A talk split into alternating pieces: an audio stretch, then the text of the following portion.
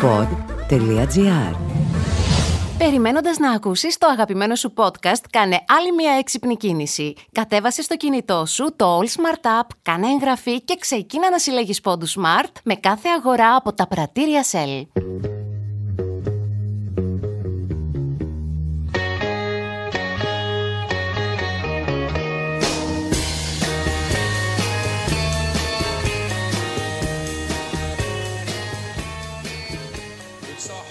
Θα το έχετε ακούσει. Ο Ριπένον πληρώνει. Αν ζούσαμε ας πούμε στη Δρέσδη της Γερμανίας, είτε σε μονοκατοικία είτε σε πολυκατοικία, θα είχαμε έναν γκρι κάδο για τα σκουπίδια μας, έναν μπλε για την ανακύκλωση και έναν καφέ για τα υπολείμματα τροφών. Όσο πιο γρήγορα γέμιζαν οι κάδοι, τόσο πιο πολλά θα πληρώναμε στον Δήμο. Είναι η αρχή όσο πετάω πληρώνω. Από το 72 ο ΟΣΑ με σύστασή του προτείνει να πληρώνει ορυπαίνων. Όχι μόνο για την δικαιότερη κατανομή του κόστους, αλλά και για την ενθάρρυνση της ορθολογικής χρήσης των πόρων του περιβάλλοντος. Και μην νομίζουμε ότι κάτι τέτοιες σκέψεις είναι μόνο ευρωπαϊκές. Χώρες όπως η Ιαπωνία, η Νότια Κορέα, η Ταϊλάνδη, το Βιετνάμ, αλλά και η Κίνα πλέον φύγανε από τη λογική από τον καθένα ανάλογα με τις δυνατότητές τους και εφαρμόζουν την αρχή από τον καθένα ανάλογα με τα σκουπίδια του.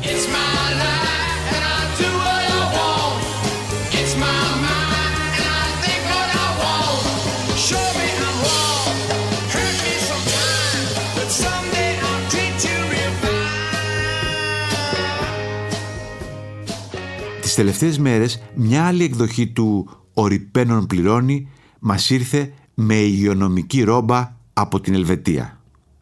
Να σας δώσω πρώτα την υγειονομική ταυτότητα της χώρας.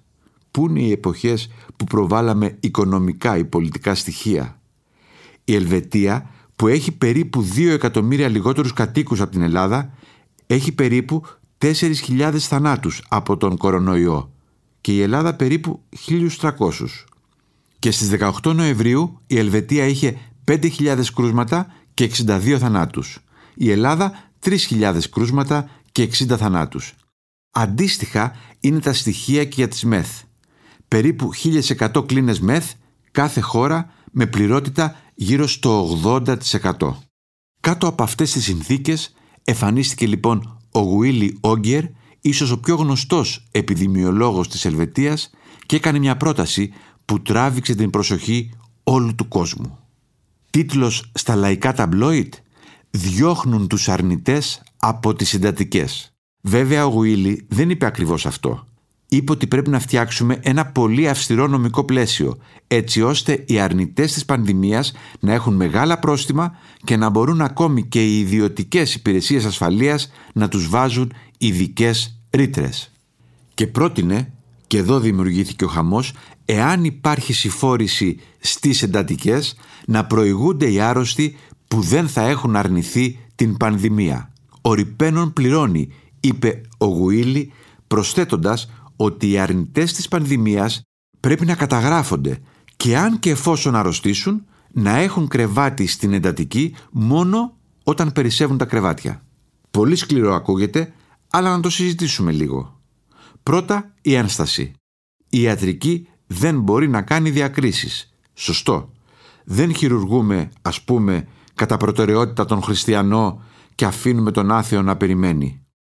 Όμως σας θυμίζω ότι τον Μάρτιο που η ζωή μας αναποδογύρισε οι ανταποκρίσεις από το Πέργαμο της Ιταλίας έλεγαν ότι οι γιατροί αναγκάζονται να αποφασίσουν ποιος θα ζήσει και ποιος θα πεθάνει.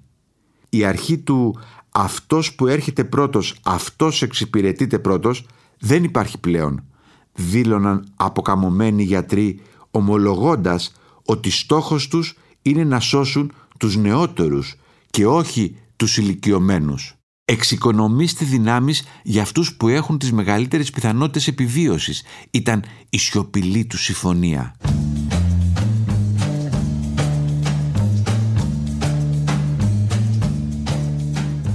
Επαναφέρω λοιπόν το ερώτημα. Σε ποιον ανήκει το τελευταίο κρεβάτι της εντατικής; Σε έναν άρρωστο που προσπαθούσε να προφυλαχθεί αλλά δεν τα κατάφερε ή σε έναν άλλον που δεν τηρούσε κανένα μέτρο υγειονομικής προστασίας; Και μην ξεφεύγετε λέγοντας να φτιάξουμε περισσότερα κρεβάτια γιατί αυτό δεν αφορά τη στιγμή του διλήμματος του γιατρού.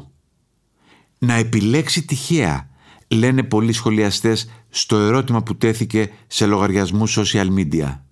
Να επιλέξει αυτόν που ευθύνεται λιγότερο, απαντούν κάποιοι, επισημένοντας ότι ο αρνητής πρέπει να αντιμετωπιστεί ως πολλαπλασιαστής της επιδημίας, άρα ως κακός. Προηγείται λοιπόν ο καλός. Το ερώτημα έχει τεθεί παλιότερα και σε μια αστυνομική ταινία. Σε ένα επαρχιακό νοσοκομείο διακομίζονται με σφαίρα στο στήθος ένας αστυνομικός και ένας έμπορος ναρκωτικών. Είχαν αλληλοπυροβοληθεί στην προηγούμενη σκηνή και το χειρουργείο ήταν ένα. Ποιον έσωσαν και ποιον θα σώσουν αύριο στο τελευταίο κρεβάτι της εντατικής; Φοβάμαι ότι είναι πολύ παρακινδυνευμένο να υπάρξουν άλλα κριτήρια πέρα από τα ιατρικά. Αυτά που σχετίζονται με την πιθανότητα επιβίωσης αλλά και την ηλικία, όπως σιωπηλά εφαρμόζονται όταν υπάρχει ένα τέτοιο δίλημα. Άλλωστε, τι σημαίνει αρνητής της πανδημίας; Μιλάμε για τον προπαγανδιστή ή έναν αφελή οπαδό του. Και την ανάκριση ποιος θα την κάνει, ο αναισθησιολόγος ή ο διευθυντής της εντατικής. Αφήστε που νομίζω ότι θα είναι μεγάλη νίκη της ιατρικής να σώσει έναν επώνυμο αρνητή ο οποίος θα βγει στο τέλος μετανοημένος να ζητήσει συγνώμη για όσα εγκληματικά έλεγε. Τι, δεν θα το κάνει, ε τότε πρέπει να τον πεθάνουμε στις καρπαζιές όταν βγει από την εντατική. Fake.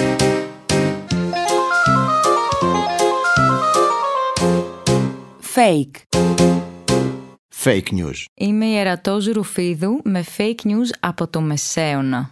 Τι σχέση έχει ο βωμός του ναού της Περγάμου στο Βερολίνο με τον κορονοϊό; Ο βωμός δεν είναι τίποτα άλλο παρά ο θρόνος του θεού Βάλ. Είναι επίσης το αρχηγείο των παγκόσμιων σατανιστών και κορονοεγκληματιών, ο χώρος όπου γίνονται ανθρωποθυσίες από τη Μέρκελ και άλλα μέλη της παγκόσμιας κλίκας. Όλα αυτά τα φοβερά και τρομερά τα ισχυρίζονται οι QAnon, η ανερχόμενη ομάδα στους ομίλους της συνωμοσιολογίας που κατάφερε να βάλει και εκπρόσωπό της στο Αμερικανικό Κογκρέσο. Και πλέον με τις θεωρίες της έχει συνεπάρει και τους Γερμανούς ψεκασμένους. Διαπρεπέστερος εκπρόσωπος των θεωριών των QAnon στη Γερμανία, ένας τουρκογερμανός vegan μάγειρας. Ο αντιεμβολιαστής vegan μάγειρας ξεσήκωσε λοιπόν τους 100.000 ακολουθούς του από τα social media κατά του βωμού της Περγάμου. Οι συνωμοσιολόγοι προκάλεσαν εκτεταμένες καταστροφές στα σατανιστικά εκθέματα του μουσείου σε μια επίθεση που χαρακτηρίστηκε ως η χειρότερη επίθεση κατά της τέχνης από τα χρόνια των Ναζί. Στην Ελλάδα ευτυχώς η μεγάλη αφύπνιση των QAnon έχει μόνο 2.000 ακόλουθους. 2.000 και το λέω μόνο.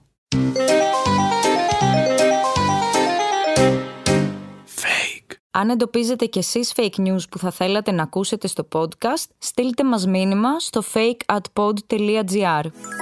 Η είδηση κυκλοφορεί από podcast σε podcast. Υπάρχει ένα μέρος που πας να βάλεις καύσιμα και φεύγεις με μία τοστιέρα ή μία ξυριστική μηχανή. Το All Smart σε επιβραβεύει για κάθε αγορά σου από τα πρατήρια Shell, χαρίζοντάς σου συνεχώς πόντους που μετατρέπονται σε μοναδικά προϊόντα. Κατέβασε τώρα το All Smart App στο κινητό σου ή κάνε μια αίτηση στο πλησιέστερο πρατήριο Shell. Τι περιμένεις; Γίνε μέλος και ξεκίνα να κερδίζεις.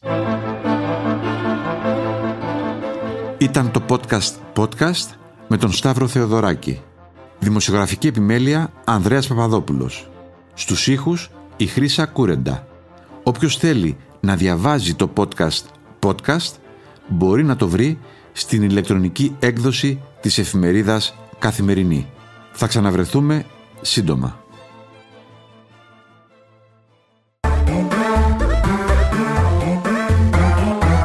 Pod.gr. Το καλό να ακούγεται.